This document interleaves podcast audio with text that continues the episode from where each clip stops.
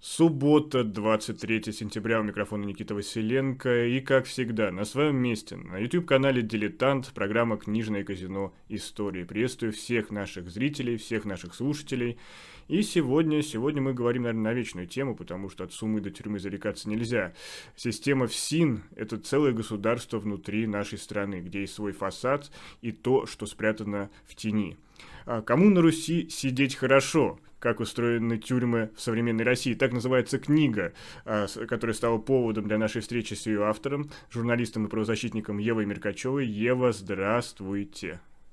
Здравствуйте. Здравствуйте, Никита. Здравствуйте, уважаемые слушатели, зрители. Ева, это не первая ваша книга, есть э, уже самая главная премьера была, это «Град обреченных», потом «Громкие дела. Преступления и наказания в СССР», «Тесак, Фургал и другие», и вот это уже четвертая, получается, книга. И почему? Почему у них такая популярность у тюремной тематики? Почему у аудитории есть запрос на эти книги? Вы знаете, вот эту книгу я начинаю с э, необычной хотя для меня это, в принципе, обычная история, а я рассказываю людям, что делать, если вдруг они оказались в СИЗО. И э, вы знаете, вот э, многие именно ради вот этой публикации на самом деле книгу покупают, потому что больше всех интересует, э, вот действительно вдруг такая ситуация сложится, как быть. Я проводила опросы у себя на канале, а, проводила опросы в газете, и оказалось, что люди очень боятся попасть в тюрьму и для себя не исключают такой возможности. При этом совершенно не важно, какой профессии человек, чем он занимается, а, вот этот э, подспудный страх, что рано или поздно он может там оказаться, он присутствует. И люди для того, чтобы немножко развеять его, а, пытаются узнать как можно больше о тюрьме. Им важно узнать, что они там а, не обязательно умрут, да, что не обязательно с ними случится самое страшное, и что если вдруг уж так произойдет, что вот двери камеры за ними закроются, они смогут каким-то образом там взаимодействовать вот с тем новым для них миром. И вот, собственно, я как раз ввожу их а, в как бы это даже выразиться, я, по сути, виртуально провожу их по тем самым тюремным коридорам, камерам, где они могут гипотетически оказаться, и учу их, в том числе устами известных сидельцев, что делать в той или иной ситуации. А ситуаций может быть много, разных, вплоть до того, что в первые буквально дни, когда человека сажают в камеру, Обычно, это я говорю уже прям как устоявшаяся практика, его сокамерники начинают э, ему говорить что-то вроде «дай телефон своей жены, а мы найдем способ, как с ней связаться, э, передать, что все с тобой в порядке, потому что ей сейчас очень тяжело, там, или мама, например. И эти люди дают телефоны мобильные. Что происходит дальше, можете себе представить. С ними связываются мошенники и сообщают им, что для того, чтобы их близкий человек в тюрьме выжил, чтобы его не опустили, не изнасиловали, чтобы его там кормили и так далее, она должна быстро перечислить там такую-то сумму на такой счет. Это обычная схема мошенничества, которая, к сожалению, есть, и предупредить людей, а, а, чтобы они не давали телефоны близких родственников, чтобы они не рассказывали о себе, чтобы они в целом немного болтали. Знаете, вот этот один из главных принципов «не болтай» в тюрьме он очень важен. И сразу вспоминается и, советский плакат, который вы тоже в качестве примера да. используете в своей книге. Да, да, на самом деле это очень важно, потому что те люди, которые оказываются за решеткой, в принципе, они не склонны рассказывать ни о своих уголовных делах, не спрашивать у своих сокамерников, за что они туда попали. И поэтому нужно быть на чеку, если кто-то проявляет такой явно излишний интерес а, к уголовному делу. Но вот таких э, э, моментов очень много. Очень важен момент с питанием, а с тем, как выстроить свой режим и график. А, выживают и в хорошем состоянии моральном находятся те, кто как раз смог выстроить вот свой режим пребывания именно за решеткой. Потому что меняется все, меняется, там, начиная от подъема, да, заканчивая а, какими-то процедурами, которые человек не может в СИЗО получить, но их э, возможно каким-то образом компенсировать другими. Я, собственно, про все это описываю, рассказываю про все это. И, конечно, не дай бог, чтобы это пригодилось кому-то. Но если уж так сложится, чтобы люди не боялись и понимали, что их может ждать и как себя, повторюсь, вести. Я свидетельствую, что это очень подробная инструкция по выживанию в СИЗО в российской тюрьме, и было видно, что вы как человек имеете большой опыт за своей спиной посещения этих учреждений. Но у вас самой сохранился этот страх оказаться там, э, по, друг, по другую сторону решетки? Нет, но я не исключаю, как вообще не исключаю ни для кого такой возможности. А, страха нет, хотя, как показывали, опять же, те же опросы общественного мнения, страх попасть в тюрьму стоит на втором месте после страха смерти. А, именно отсюда вот такой повышенный интерес. А, я рассказываю, что, оказавшись там за решеткой, можно на самом деле использовать это время и сделать так, чтобы оно пошло во благо. Звучит, конечно, странно, может быть, но это действительно реально. Я знала многих людей, которые, оказавшись в тех условиях, смогли даже наладить отношения со, со своими женами, с детьми. То есть они с ними не общались много лет, но вот э, когда двери камеры за ними закрылись, они нашли нужные слова, чтобы написать им, те ответили, и так возобновились между ними отношения. Я нашла людей, находила людей за решеткой, которые признавали, что только там смогли наконец там, дочитать Достоевского, Толстого а, и вообще много всего того, о чем они мечтали, но просто на это не было никогда времени. А вот я раз нашла... у нас, извините, я перебью сразу, раз у нас книжная передача, нет, не сложился ли у вас какой-нибудь книжный рейтинг э, да. популярных книг в СИЗО, в тюрьмах, может быть, есть такая информация, вы с ней поделитесь? Да, э, есть рейтинг. Знаете, было интересно, когда э, одно время в Кремлевском Централе, это федеральное СИЗО, э, туда помещают необычных арестантов, обычно там э, находятся какие-нибудь чиновники, олигархи, э, известные деятели. И вот там э, был момент, когда открываешь дверь любой камеры и видишь, как люди читают или на кровати лежит шантарам. Эта книга тоже о том, как человек попал в индийскую тюрьму. И бытовала такая легенда, что тот, кто прочитает Шантарам полностью, вот тот сразу освободится. Ну, конечно, это легенда, потому что был такой момент, когда Сергей Полонский, помните, такой был эпатажный бизнесмен, да, он говорил, я помню, к нему заходил, он говорил, вот сейчас мне чуть-чуть осталось дочитать, и сразу же меня освободят. Он верил в это, это было очень интересно. Вот. А, не, не всех освобождали, тех, кто прочитал Шантарам, скажу вам сразу, но эта книга была весьма популярна. На втором месте я бы поставила книгу «Атлант расправил плечи», не знаю, с чем это связано. Наверное, а, некая идиллия, которая там описывается о людях нового мира, которые э, пытаются найти себе подобных и выстроить такую, не знаю, э, идеальную систему и государства, и общественной жизни. Вот, а, может быть, хотелось ему как-то в это погрузиться. На третьем месте я бы поставила Достоевского. Его очень любят. И в этом смысле ничего не изменилось за много лет, потому что я начала мониторить тюрьму примерно 10-11 э, лет назад, и уже тогда Достоевский был в числе самых любимых книг арестантов.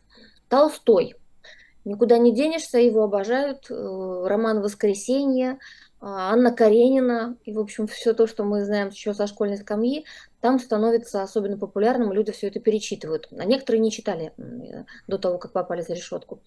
Очень популярные книги о психологии, по психологии, самые разные читают Фрейда, а, читают Канта, э, философов вообще очень уважают, в том числе, наверное, потому что пытаются найти какой-то глубинный смысл а, в том, что оказались в подобной ситуации. А, разумеется, Библия. Ее, наверное, нужно ставить вообще в главу всего нашего списка, но это просто вот отдельная история, потому что к вере приходят очень-очень многие. И в, в камере помимо книг вы увидите обязательно иконочки. И это, собственно, наверное, вот главные атрибуты той тюремной жизни, которая сейчас есть. А из популярных современных Стругацких, ну, относительно современных, угу. да, если мы берем советскую ну, пору. 20 век. Да, 20 век. Стругацких очень любят читать. А, Чехова тоже уважают тюремные сидельцы. А, если говорим уже о совсем-совсем современных, а, было популярно читать Глуховского, признанный агентом, но я так понимаю, что после того, как часть писателей попали в эти списки, и в числе них Борис Акунин, а, который является тоже иноагентом, стали подчищать списки литературы и в тюремных библиотеках, то есть они теперь не совсем свободны для э, чтения арестантов, стали э, запрещать э, доставлять книги иноагентов через книжные сети. То есть это было возможно, и сейчас тоже возможно, но только вот часть авторов, к сожалению, заказать нельзя. А какие еще вот, запреты что... действовали вот помимо иноагентских до поры до времени? Вы знаете, таких прям жестких особенно не было. Почему-то что было удивительно, попал под запрет Владимир, а, Андрей Владимирович Бабушкин, известный правозащитник, легенда, мой коллега, с которым мы объехали тюрьму. Я считаю, И что вы посвятили больше, ему отдельную главу своей книги, я сразу Да, да, да. Больше, чем он, никто не бывал. Я помню, в один какой-то момент а, он рассказал, что, если не ошибаюсь, в течение года посетил порядка 400 учреждений тюремной системы.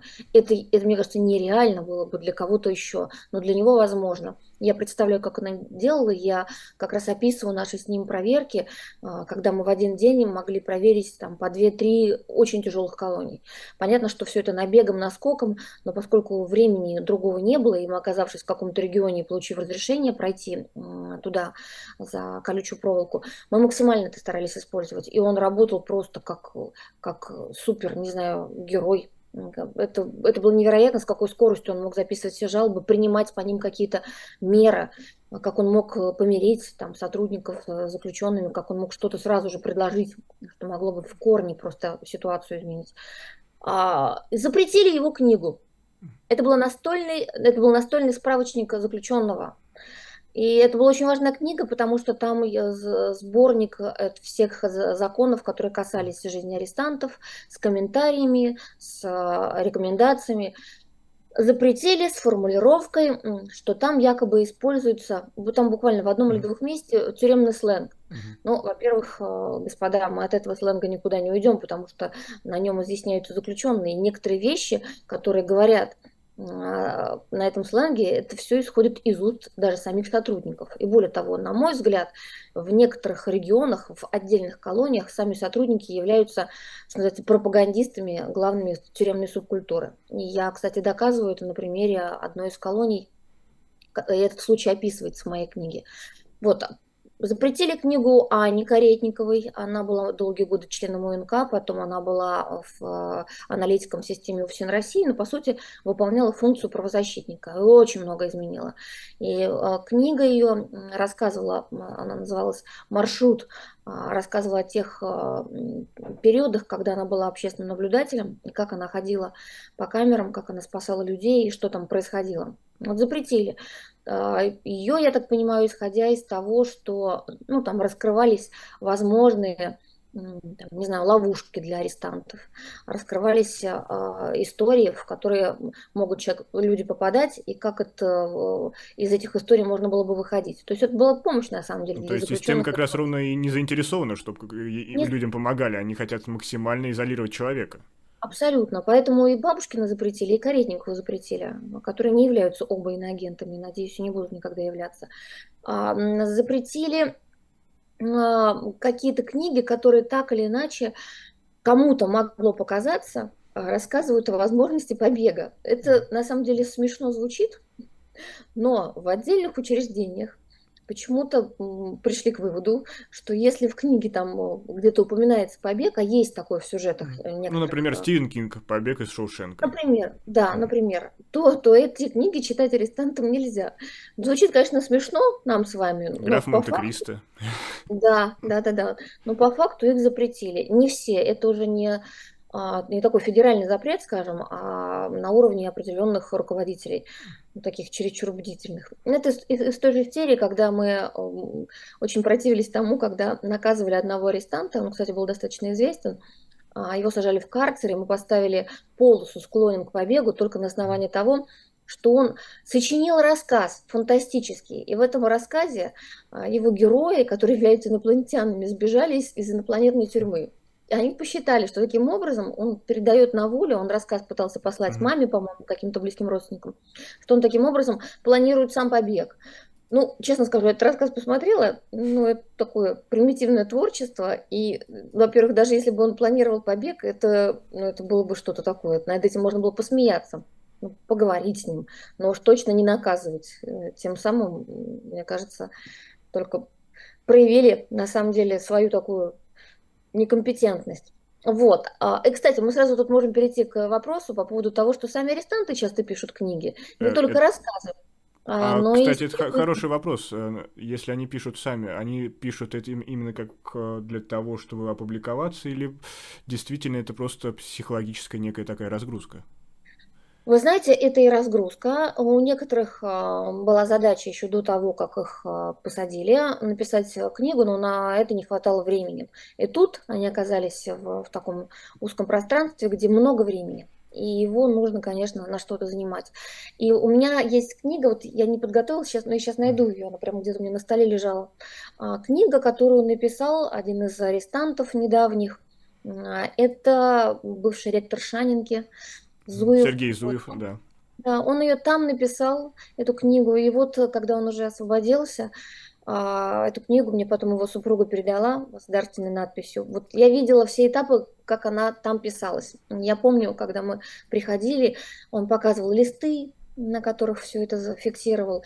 Помню, как были сложности, потому что некоторые сотрудники почему-то пришли к выводу, что писать книгу в тюрьме нельзя. Мы никак не могли понять, чем они вообще это аргументируют. Но они Другие... руководствовались, они пытались ссылаться на закон или какие-то нормативные другие да, акты. Они, да, дело в том, что в ПВР было как-то очень странно сказано насчет того, что заключенный может держать при себе в камере а, записи по уголовному делу. Соответственно, получалось, что личные дневники вообще личные записи он держать не может. Ну, соответственно, тогда подпадало под запрет все личные письма, которые ему присылают, которые он сам пишет. Мы доказали, что абсурдно трактовать э, закон ровно так, вот, и что человек имеет право дневник вести за решеткой, имеет право рассказы писать, книги, вообще делать все, что он хочет. И некоторые так и делали. Я знаю еще несколько известных арестантов, которые тоже написали книгу. Один из них Эраст Галумов, в прошлом издатель «Известий», он написал книгу про, если не ошибаюсь, вот единственное, что я не прочитала, про Далай-Ламу. А, он был знаком, и, в общем, ну, это тоже, наверное, такой полуфантастический труд. Как бы то ни было, вот он себя занял этим, писал и получал от этого удовлетворение. Много людей, на самом деле, которые делают такие записи, некоторые ведут дневники, и это очень здорово, потому что такие дневники нам потом помогают. Если вдруг с человеком что-то случится, по этому дневнику можно будет проследить вот те этапы, а, на которых там э, началось давление, например. И многие люди ровно так и делают. Я помню, один из а, американцев, который был за решеткой, его сейчас уже освободили, его посадили за то, что э, ему прислали э, из Китая как он думал, средства специальные для того, чтобы отстирывать всякие там угу. пятна, а в нем находился некий нарк- наркотик, некое наркотическое средство. Сейчас он на свободе, слава богу. Вот он все фиксировал, он плохо по-русски писал, но тем не менее. И вот он вел такой дневник, а, где то, что не мог написать, он рисовал. И там у него, и причем он себя изображал в образе Мишки. Но, видимо, это связано как-то с Россией, медведь. И вот он там, вот, вот Мишку сегодня вот там, повели туда-то, там, Мишку, Мишке сегодня не дали таблетку. И все это он описывал, и таки получился почти как комикс, на самом деле, очень забавно. Ну, ну, таким образом, во-первых, можно было проследить, опять же, когда что у него там начало болеть, например, когда к нему врач приходил. То есть, когда мы появлялись в камере, и он начинал жаловаться, говорил, вот, там, я пять раз писал заявление на то, чтобы меня вывели к врачу, не выводили. Мы спрашиваем, а вспомните, когда вы писали? Он открывал вот этот свой труд, с рисунками, с э, вот этими э, записями. И сразу нам говорил даты, числа, реакцию говорил. А было очень интересно, когда он не смог нам описать, а, что, что с ним происходит, с его организмом. А, в начале еще это было его заключение под стражу, когда он еще плохо говорил. В конце, кстати, все иностранцы начинают более-менее сносно общаться по-русски. Uh-huh. Вот. И тут, по этому поводу я тоже поюморю потом. А, так вот, и он, единственное, что он смог сделать, он нарисовал себя и показал конкретно те места, где у него болит, и как распространяется боль. И только после этого тюремные медики вообще поняли, что с ним делать. Вот. А, такая же история а, примерно была, я помню, с Кубинкой, которая рассказывала, э, что у нее болит, пытались сотрудники э, СИЗО Э, записать сначала вот ее слова, а потом через Google переводчик их перевести. А, но им выдавало что-то там вроде, не помню, ну что-то, как будто она что-то просила, что-то съесть такое просила. Они в какой-то момент даже ей принесли и говорили, ешь. Она ничего не поняла. Оказалось, что она жаловалась на ухо, которое болело. Вот. Это вот по поводу важности э, объяснения через э, дневники, через рисунки. А вот а, а иностранцы, которых вы упомянули, в принципе, иностранцы, они насколько проблематично для российской системы. То есть э, такое чувство складывается, что они обладают будто меньшими правами, чем российские заключенные. Так ли это? А, нет, они обладают ровно такими же правами, просто э, есть ограничения. Но они не так соблюдаются, вот я хотел, наверное, некорректно сформулировал вопрос. Понимаете, все заключенные имеют право на переписку, но писать можно только на русском языке. И, соответственно, в какой они оказываются ситуации, когда кто-то должен перевести то, что они пишут. И в московском, в московских СИЗО был эксперимент, э, то есть они писали на своем родном языке, потом сотрудник, который там был, по сути, он выполнял функции уполномоченного по правам иностранцев именно. Потом он уволился а вот когда совсем недавно, в принципе, он уволился. А, и э, он переводил вот через Google переводчик, либо сам переводил, потому что знал пять языков, и отправлял. Потом, когда приходило письмо иностранцу на том же языке, он таким же образом переводил и доставлял уже русский вариант. Все это читал центр, вопросов ни у кого не было. Но этим нужно заниматься. Для этого нужен специальный человек, который будет закреплен вот сейчас его нет в московских СИЗО, поэтому иностранцы не переписываются. То же самое со звонками. Даже если следователь разрешает позвонить, и суд разрешает позвонить, то э, связаться человек со своим близким и поговорить с ним должен на русском. Не все такой возможностью обладают. Поэтому, и даже если, например, он научился за время пребывания в СИЗО, а это ведь иногда не один год, а два и три, то близкие родственники нет. Представьте, получается, что все должны выучить русский, а они вдруг там живут в каком-нибудь там, не знаю, африканской стране далекой, где никто даже не знает, где найти учебники по русскому языку. И вот, в общем, в итоге они лишены связи с близкими родственниками. Это большая проблема. А, они лишены передатчик, и посылок, потому что из э, далекого зарубежа никто не может э, сделать им э, вот эти самые передатчики. А, им обычно не кладут денег на лицевой счет, опять же, потому что это сложно, сложно разобраться. Вот. И хорошо, если у них есть какие-то знакомые здесь, в Москве или там в России, если они в другом изоляторе сидят. Но это крайне редко. Соответственно, вроде как права у них одни и те же, но с учетом ограничений, вот то, что я сказала, происходит. Ева, одно из главных наблюдений, которое у меня э, сформировалось после прочтения книги, э, то, что СИЗО намного страшнее, чем колонии. По крайней мере, если вынести за скобки колонии строгого режима. Э, действительно ли это так, или это у меня такое искаженное восприятие реальности? Нет, это не искаженное восприятие реальности, это данность. Именно благодаря этому нам удалось добиться, чтобы день в СИЗО засчитывался за полтора в колонии. Ровно поэтому мы бились, бились и доказывали. А почему? Почему так сложилось, что СИЗО намного вот страшнее, чем многие российские колонии? Ну вот смотрите, человек в СИЗО, который, кстати, не виновен, он сидит там до приговора, находится в камерах, которые все время закрыты. 24 часа в сутки, а, они запираемы. А, его выводят только на прогулку на час, и если к нему приходит адвокат, а это обычно бывает редко, вот на время общения с адвокатом. Все остальное время, как я уже сказала, он под замком. Человек в колонии живет в отряде. Это огромные обычно такие отряды, рассчитанные на 50-100 человек, а, где у них стоят кровати вместе. Это по типу, знаете, такой армейская казарма.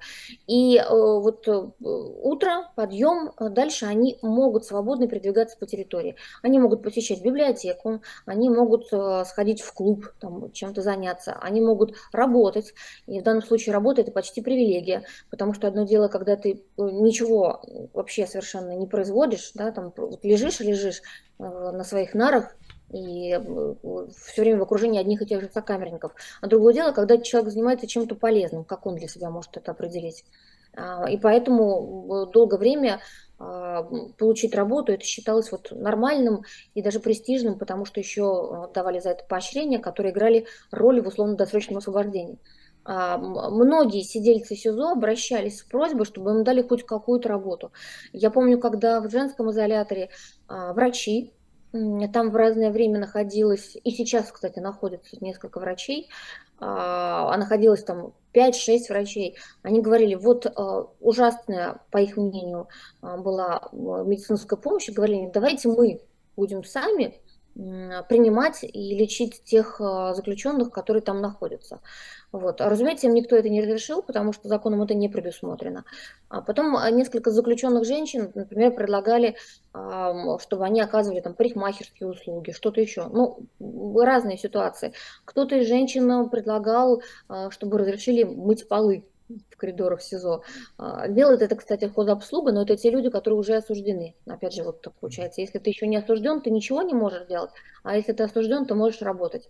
И вот это вот пребывание в камере, оно очень сильно угнетает. Выход хотя бы ненадолго за пределы – и какая-то осознанная деятельность, она помогает.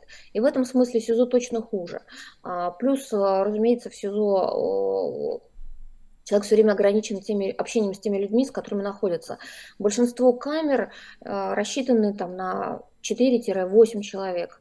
А, есть и маломестные камеры, а, но все время вот один и тот же контингент, с которым ты постоянно общаешься и с которым может быть весьма непросто. Э, плюс есть чисто психологическая составляющая, которая говорит, что люди в колонии более спокойны, чем те, которые в СИЗО находятся.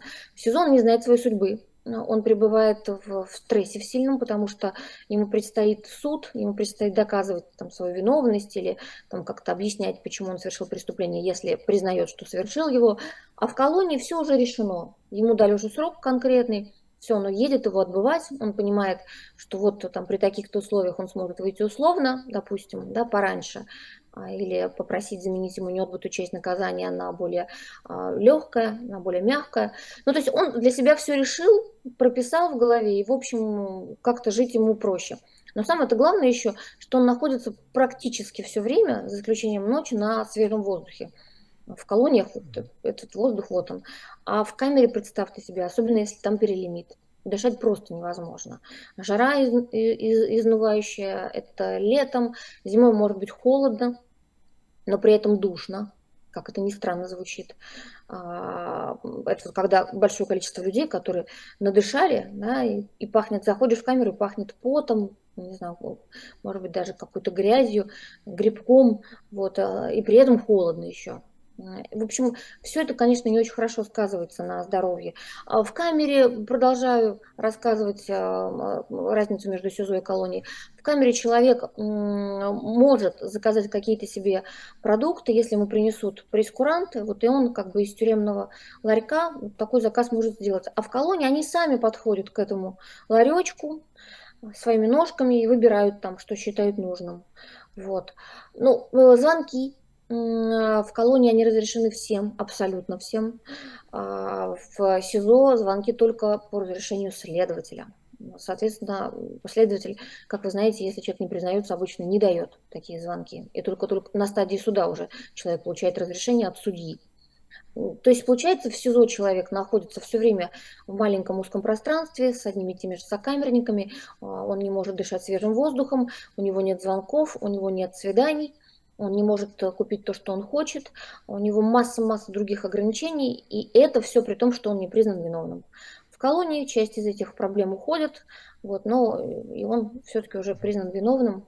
И как бы вот получается такая странность, да, то есть человек до приговора суда находится в условиях более тяжких, а, в которых он может даже не оказаться после приговора. Особенно трагично эта ситуация обстоит с женщинами. А, на сегодняшний день российское законодательство не предусматривает для них строгий режим а условия в СИЗО приравниваются к строгому режиму. И, соответственно, когда они находятся в СИЗО, они находятся в условиях, в которых не могут быть по закону, когда их уже признали виновными. И почему же это противоречие а, до сих пор не решено? Почему система сопротивляется? Решено.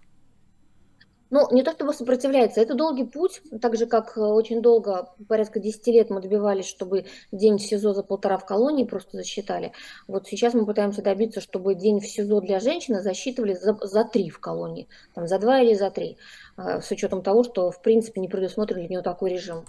А, и в этой книге я, кстати, описываю истории женщин, которые до приговора находятся в СИЗО по 5 лет. Вот можете себе представить, что, что такое 5 лет? За 5 лет можно закончить вуз, можно построить с нуля бизнес, можно, не знаю, там выучить кучу всяких языков, завести семью. И ребенку за это время уже сколько будет, если человек семью, семьей обзавелся. И все это в эти самые пять лет, а, а тут э, женщина сидит и сидит. Я помню, как приходила в камеру и общалась с девушкой, которая попала туда в 20 лет, было ей уже 25. И она все время была практически в одной камере. Э, через э, эту камеру прошли многие люди, она провожала многих сокамерниц, а сама все оставалась сидеть и сидеть. При этом она не обвинялась в преступлении насильственном. То есть это, это не женщина, которая кого-то убила, там, изнасиловала, напала с ножом, ничего подобного. Она обвинялась вне насильственной статье. И вот за эту ненасильственную статью она сидела. Причем часть э, женщин, которые так долго находятся, они обвиняются в экономических преступлениях. А, вот это первое, про которое сказала, она обвинялась по наркотической статье, а ну, другие в экономических, например, там, в мошенничестве и так далее. И были совершенно чудовищные истории, которые они рассказывали. Ну, например, одна говорила, на тот момент она сидела больше четырех лет, что когда она села, ее сыну было, если не ошибаюсь, 8 лет, сейчас ему уже а, там, 12-13, и он уже начал понимать и задавать вопросы. А, а она же в переписке ему все время сообщала, что она болеет и лечится далеко. Разумеется, ребенок э, уже понимает, что такое болеет, лечится далеко, вот, но при этом он в лоб ее не спрашивает, хотя уже осознал, что мама в тюрьме. Но это все, конечно, ужасно на самом деле. И ужасно то, как э, женщины э, должны должны не общаться со своими детьми, именно потому, что вот так удобно следователю. Особенно трагично, когда детки у них маленькие дома, когда детки больные, и кроме них никто не знает, как с этими детьми обращаться. А, я помню, писала о случае с многодетной матерью, а, у которой самому маленькому ребеночку на момент ее задержания было полтора года, а, тому, который постарше было два с половиной года, и он был аутист. И он был очень привязан к маме, и более того, так сложилось, что только она знала, как с ним быть а, вот в моменты э, его, скажем так, приступов. Когда ее задержали, а, ей не дали даже поговорить по телефону с бабушкой и объяснить бабушке, как вести себя с этим ребенком больным. Вот. А, а маленькому уже потом, когда мама была за решеткой, исполнилось два годика, три годика, слава богу, вот я, я поднимала эту тему, писала сама об этом, много постов. Эту женщину освободили. Она обвинялась в экономической статье, и она была преподавателем. То есть это тот человек, которому доверил государство общение со студентами, а, которому доверяла научная общественность. И вот что было бы страшного, если бы эта женщина с ее детьми сразу была на домашнем аресте. Но вот следствие посчитало, что она должна сидеть там. И интересы детей тут, поверьте, никто не учитывал. И Иногда мне кажется, что те следователи, которые ходатайствуют о том, чтобы взяли под стражу вот таких многодетных матерей, либо просто молодых женщин или пожилых женщин, неважно, а, которые обвиняются в ненасильственных преступлениях, я говорю исключительно не про убийц, потому что с, с теми понятно, тут уж мы ничего не будем говорить. А, хотя ситуация разная. Вы знаете, что бывает самооборона, бывает, а, что женщина жертва домашнего насилия, именно поэтому нас хватило нож. Так вот, мы, мы не говорим о насильственных преступлениях, а вот об обычных. И мне всегда было интересно, почему вот кто такие эти следователи, которые настаивают на том, чтобы женщина обязательно была в СИЗО, что без этого никак им не обойтись, иначе там она надавит а, якобы на участников, а, которые проходят по делу, на свидетелей, там запугает, убежит и так далее. Ну, стандартные ну, поводы держать женщину в СИЗО. А, и вы знаете, что выяснялось? Выяснялось, что большинство таких жестких, если не сказать жестоких следователей, сами женщины. Я не очень понимаю, как это происходит. А, а не а, может ли быть объяснение в том, что есть некая палочная система, что наберешь как можно больше дел, и это приблизит э, повышение тебя есть. в звании? Обязательно, это, это есть ровно ради этого. Плюс, мне кажется, когда у них есть такая задача перед ними стоит, они э, считают, что цель оправдывает любые средства. И меньше всего они думают о судьбе человека, о судьбе его детей. Их вообще это не интересует. У них есть задача номер один – раскрыть дело, и делать они готовы эти самым ужасным способом. Знаете, я когда общалась с, с некоторыми заключенными, они рассказывали, как а, следователю во время первого допроса раз, говорили о своих бедах, о том, что там, не знаю, там за собакой некому присмотреть будет, да, и собака больная умрет, о том, что у мамы онкология, о том, что там, ну и, и, и всего прочего. Как они думали, что эти их слова, эти их рассказы, откровения помогут смягчить следователя, и он не будет выступать с ходатайством в суде о заключении под стражу. А происходило ровно наоборот. А следователь говорит, о, как здорово, теперь я знаю, какие у тебя больные места, на что надавить. Вот, или давай признавайся, или мама так умрет, тебя не увидев. Там, собака твоя умрет от голода, будет выть. И, то есть следователь это использовал. А, поэтому наверное, те, кто нас слушают, пусть знают, что не стоит рассказывать о своих больных точках, иначе на них следствие обязательно надавят, к сожалению. Это вот такое проявление нечеловеческого в системе.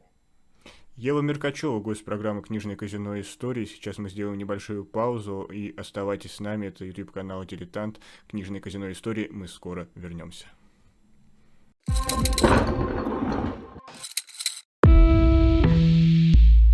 Вы лучше других знаете, что такое хорошая книга. Мы лучше других знаем, где ее можно купить. Книги на любой вкус с доставкой на дом. Интернет-магазин «Shop Дилетант Медиа».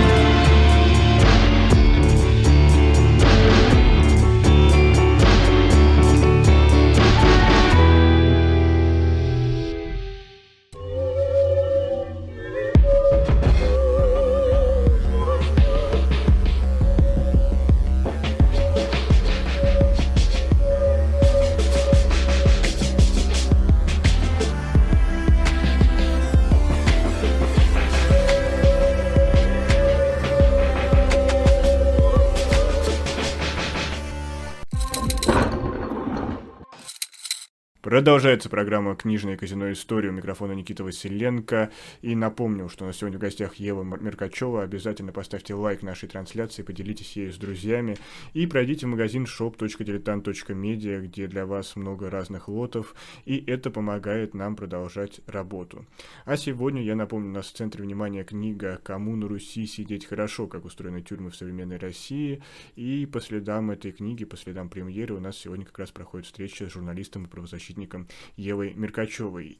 Ева, каждая история, которую вы описываете в своей книге, она написана с проявлением глубокой эмпатии. И вот эмпатия в вашей работе – это скорее союзник или то, что мешает? Потому что переживать э, каждую, каждую историю, пропускать ее через себя – это же большой эмоциональный груз. Эмпатия, мне кажется, помогает, и я бы очень хотела, чтобы все эти люди, которые прочитают мою книги, книгу, чтобы они не обозлились, в том числе на систему, а чтобы в них было больше чувства милосердия. Пусть она вот как раз э, вдохновляет на это. А, я никогда не чувствовала, что я выгораю, хотя огромное количество историй, через которые которые через меня проходят, а, они не заканчиваются хорошо, скажем так. А, и очень многие люди, когда ко мне обращаются, как правозащитнику, получают ответ, что иногда я могу просто вот посочувствовать, побыть с вами какое-то время рядом, что называется. И а, бывает, а, я прям прохожу вот все круги ада вместе с ними. А, но, тем не менее, я совершенно точно уверена, что каждому дается все по силам, что это тот опыт, который может сделать человека лучше и выше. Я уверена, что на самом деле любая проблема – это дар, я знаю огромное количество людей, которые прошли через тюрьму, через уголовное преследование и стали после этого лучше. А, и мне очень важно, чтобы не было стигмы на тех людях, которые освободились. А, до сих пор все равно в обществе присутствует вот это мнение, что если человек судим, был судим когда-то, что он представляет некую опасность, что он такой, ну, как бы уже человек второго сорта. А, и это на самом деле прослеживается даже у высокообразованных людей. Приведу вам конкретный пример. Одна из женщин, очень образованная, наш с вами коллега, а, после того, как ее сын попал за решетку, чего она считала никогда не может произойти, а, потому что они читали хорошие книги, она на этом настаивает, потому что они ходили в театры и так далее, она его воспитывала. В общем, и вот делала всю необходимую профилактику для того, чтобы человек да, не сбился да, да, с пути. Да. Да, и вот он попал за решетку, и она как будто бы ему не может простить самого этого факта, как будто бы он предал вот эти самые книги, которые читал, которые она ему читала, как будто он предал того же самого Достоевского, Толстого, которых мы с вами упомянули. А, и самое главное, она абсолютно уверена, что вот эта стигма теперь не только на нем, но и на ней. И она скрывает и боится говорить кому-то, что у нее сын, у которого есть судимость. Это неправильно абсолютно, потому что все эти страхи, все эти вот такие убеждения, ну, во-первых, они разрушают человеку жизнь. Невозможно вот так от всех скрываться, таить. Ну и, собственно, почему? А, и я как раз показываю, что человек может побывать за решеткой, но после этого сделать много еще чего хорошего, даже если он был виновен. А, И, кстати, вот даже совсем недавно мы разговаривали по поводу пожизненно осужденных, но и из числа тех, кто был смертником, кому назначили высшее лишение, э, приговор в виде высшей меры наказания. Так вот, часть из них э, освободились, потому что когда им заменяли эту высшую меру на конкретный срок, а не на пожизненный срок, у них появилась такая возможность все-таки освободиться. Так и выяснилось, что среди них есть люди, ставшие врачами. Кажется это удивительным. Вот как можно там серийного убийцы, оказывается, сделать было доктором. Ну, там серийный убийца это с натяжкой, но выходило по материалам уголовного дела, что у него несколько трупов, ну, так случилось, так уж произошло. Это ужасно, конечно, но тем не менее, а, вот человек начал новую жизнь, там отбыв примерно 20 лет наказания, и вот занялся медицинской практикой, все у него хорошо.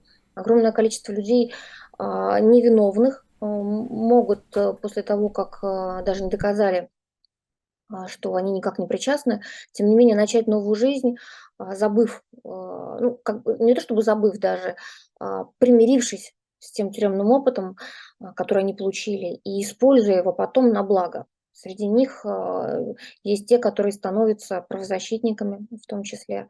А, есть среди них те, кто просто начинает помогать кому-то. Только потому, что вот в нем пробудила милосердие именно эта тюремная система, ужасная, жестокая система.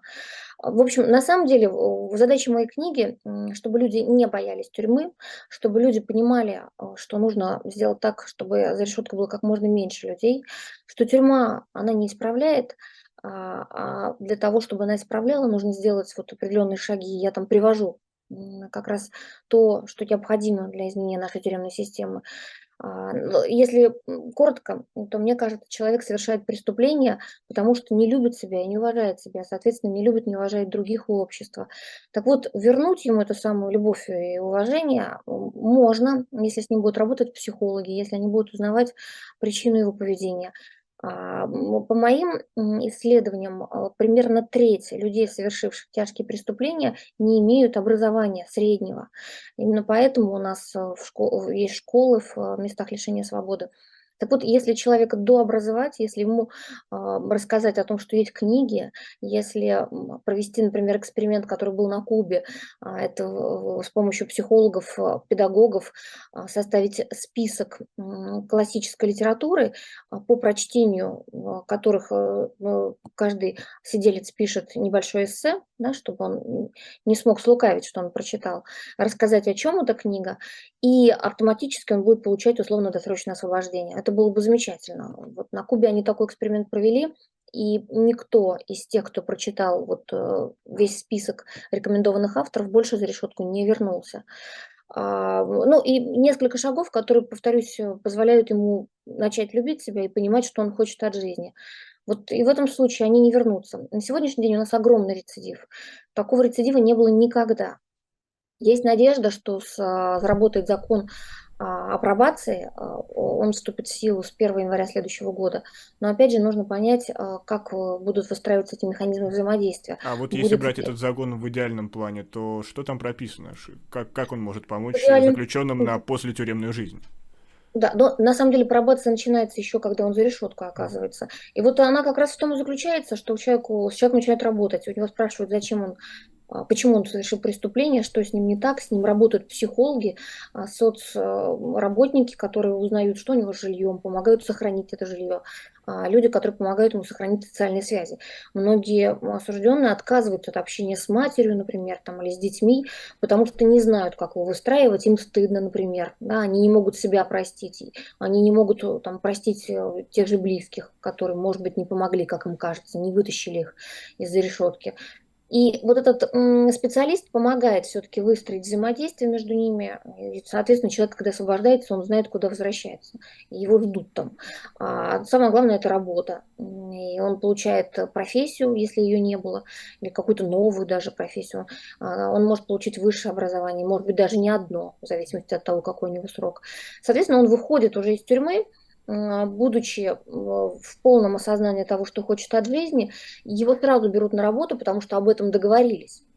да, и за него берут поручительство, у него есть телефон так называемого куратора, условного назовем, а, который ни за ним не следит, не надоедает, но к которому он может обратиться в любой ситуации и сказать, что вот я там не знаю, так случилось, что все-таки меня не получается жить с семьей, да, и с жильем проблема, несмотря на все попытки его сохранить, ну и так далее.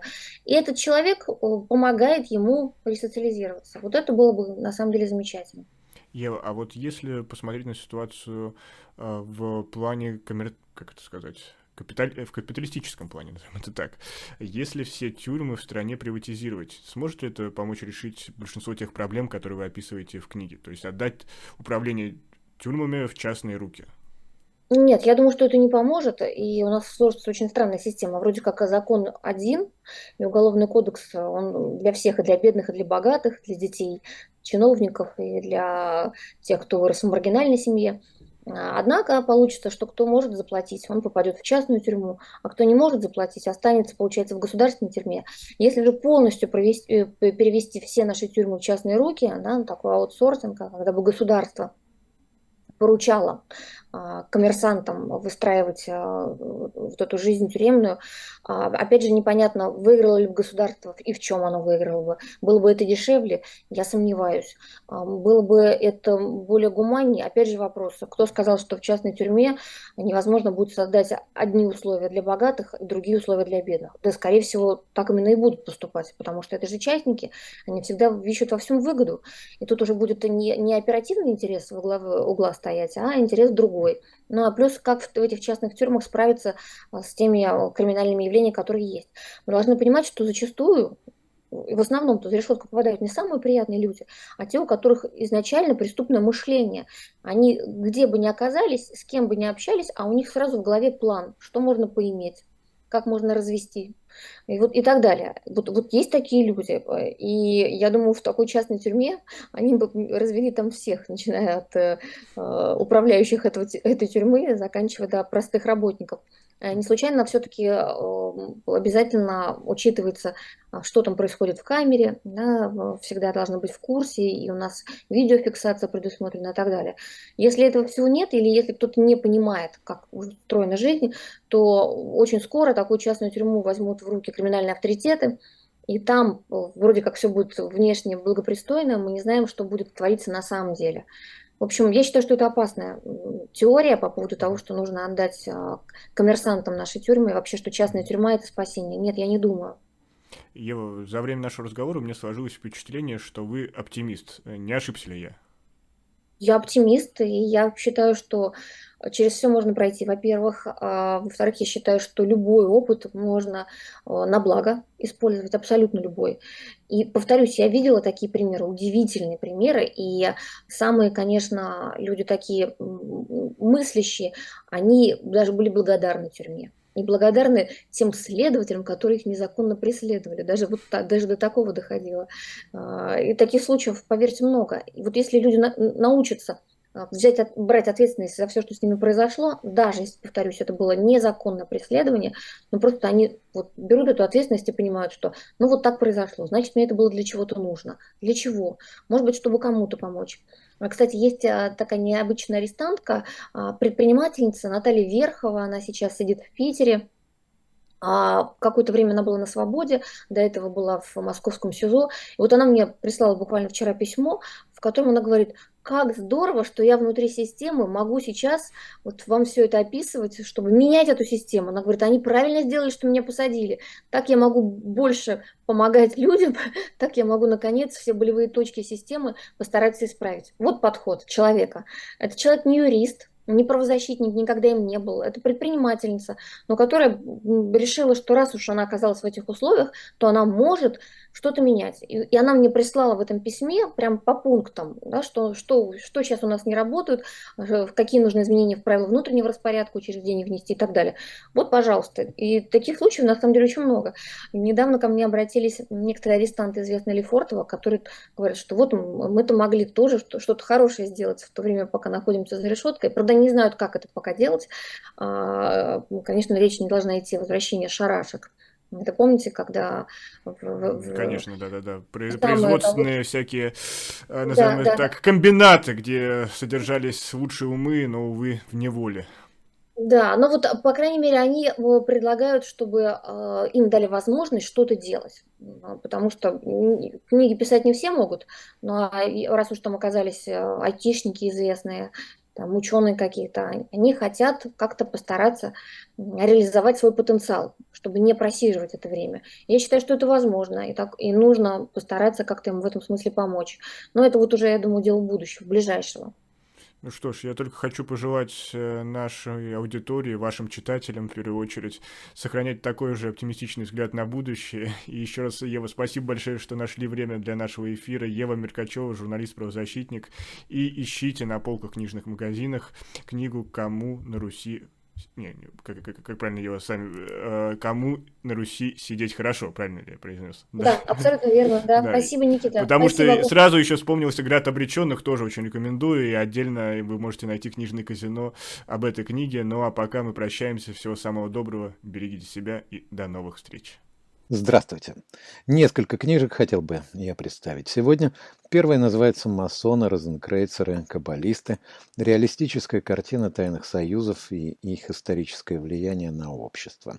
Вышла она в издательстве «Калибри», а написал ее Ханес Кольмайер. Ханес Кольмайер – немецкий писатель и журналист с 30-летним стажем работы. Взгляд журналиста в первую очередь отражается в его книге. Кольмайер выступает с антиконспирологических позиций и рассказывает не только о тайных обществах, о которых в той или иной степени известно многим, и которым посвящена обширная как научная, так и публицистическая литература. Но и о тех, которые известны далеко не каждому, хотя бы в силу своей малочисленности.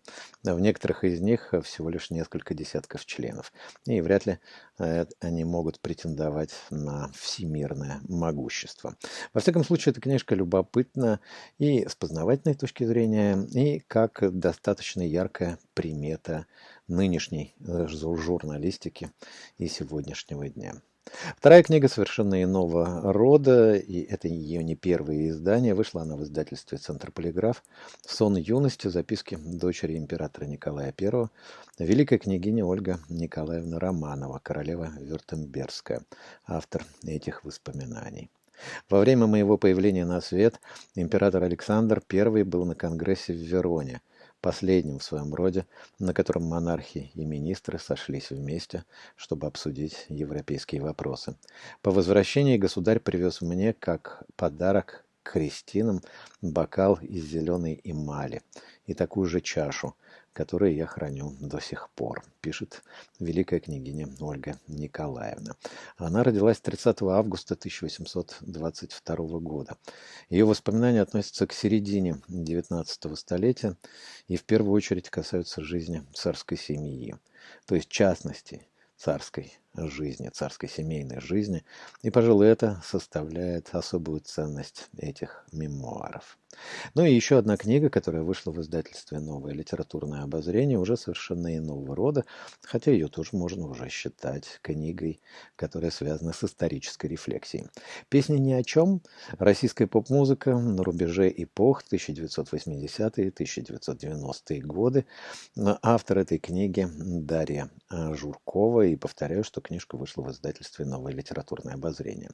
В российском обществе до сих пор, пишет Дарья Журкова, распространено мнение, что современная поп-музыка, особенно отечественная, не несет в себе каких-то вменяемых смыслов и тем более эстетической ценности.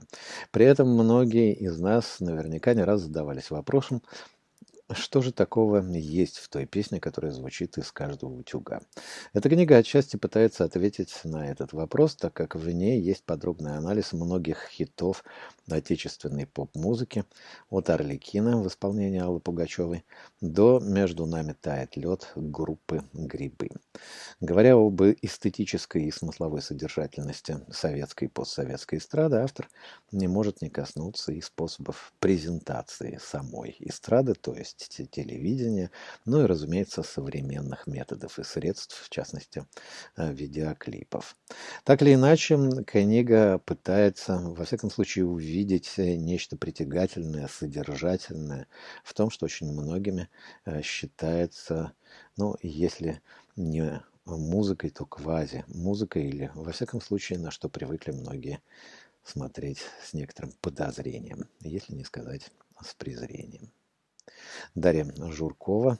Песни ни о чем. Российская поп-музыка на рубеже эпох 80-е, 90-е годы прошлого века. Издательство «Новое литературное обозрение». Ну а я с вами на этом прощаюсь. Всего доброго.